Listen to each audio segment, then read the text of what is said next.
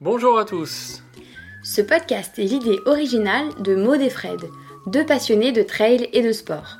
Ici, on parle de motivation, de conseils, de coups de pouce quand vous êtes au plus bas, De tout ce qui vous fera accomplir vos objectifs sportifs, peu importe l'ambition que vous avez.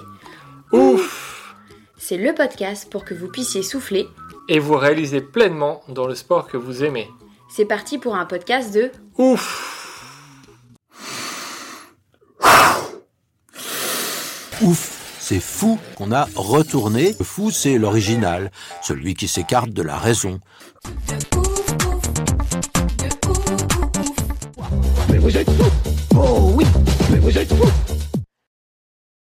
Et dernier, enfin, le dernier kilomètre, c'est c'est fou quoi. Quand tu cours au milieu de la, de la foule, euh, quand tu regardes des images, c'est encore, euh, ça reste des, des souvenirs gravés à jamais. euh. Il me dit Annie, ça va? Ça fait 47 heures que je cours quand même. Je ben, euh, ouais, ouais, est-ce que tu te sens capable d'accélérer? Euh, ben, Je sais pas, parce qu'on prend, une question. rou- Ouais. on prend une routine, hein, toujours, on ne cherche pas à accélérer. Et mentalement, on savait qu'il restait qu'une heure. Quoi. Euh, ben, je sais pas. OK. Tu suis Laurent? C'est qui Laurent? Ah oui, lui, OK. Et puis, il va t'emmener à 10 à l'heure. OK. Oh là. Est-ce que je Ah suis oui. capable de faire ça? Au bout de 47 heures. Oui, voilà, au bout de 47 heures. OK, euh, ok, bah, je le suis. Bon, bah, on y va. Dis, on y va. Le trail, c'est un, sport qui va grandir. Ça a besoin aussi, je pense, un peu de grandir. De, de... Moi, je le dis, toujours, euh, je trouve que c'est c'est la plus belle preuve d'immaturité, c'est de pouvoir euh, gagner un trail en, en travaillant euh, 70 ou 80 heures par semaine à côté. Euh, de, de gagner un 100 km, c'est pas normal. C'est que, c'est que les mecs qui font que ça, ils s'entraînent pas assez ou pas assez bien. C'est qu'il y a des choses qu'on comprend pas, en fait. Euh, Tu vois, je devrais pas, euh, moi, pouvoir. Euh, c'est pas possible. Si tu veux, c'est comme si je te disais, je vais faire le Tour de France et je vais faire, alors toute proportion gardée, mettons, rien que faire le Tour de France. C'est absolument impossible.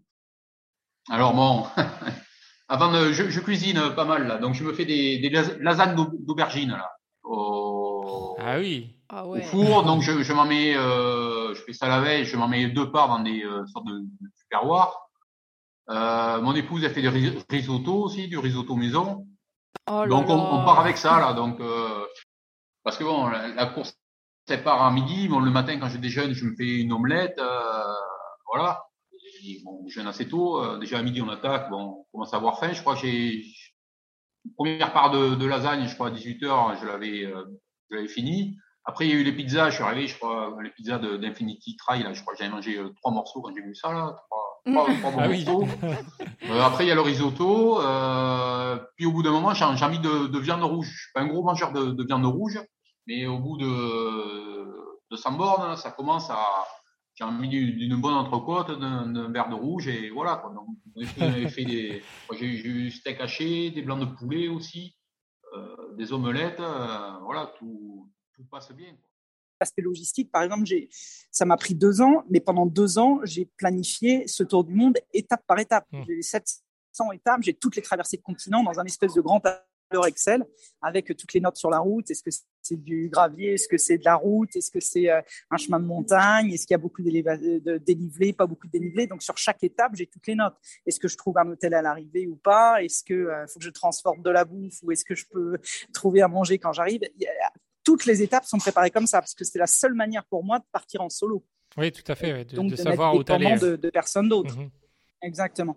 Donc bon, après, donc oui, effectivement, tout ce que j'identifiais, je, je le faisais vraiment en détail. Il n'y avait pas de raccourci. Il fallait vraiment faire le boulot euh, Oui.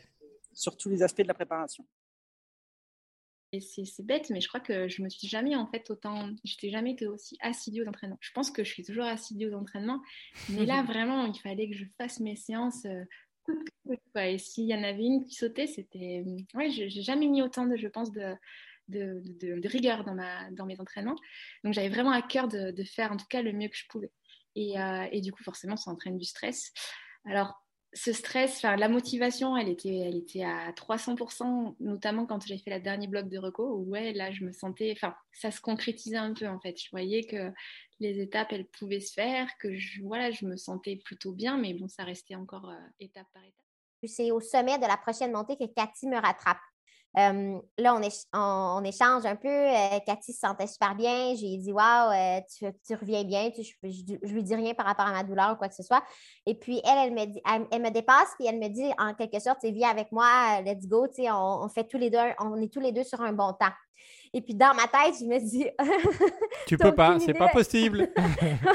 mais tu sais, j'avais pas besoin de vivre ma douleur. Fait que je fais juste dire non, non, let's go, ça va bien. Puis je la laisse aller. Et puis dans ma tête, comme à ce moment-là, -là, j'ai plus été capable. La descente, la descente vers Trian, elle a été incroyablement douloureuse. Là. Je sais pas comment je me suis rendue.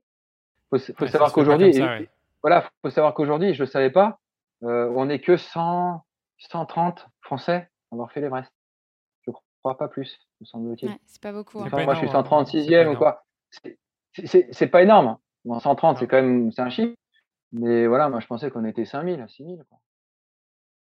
Donc en course, euh, en course, on est peut-être à 16, 17 euh, sur le plat. Enfin, mmh quand, quand, ça court vite, quoi. Après, euh, après, on va, on peut descendre quand même à, à 15. on va dire peut-être plus à 15 quand même sur un 40 bornes à plat. Ouais. Mmh ouais.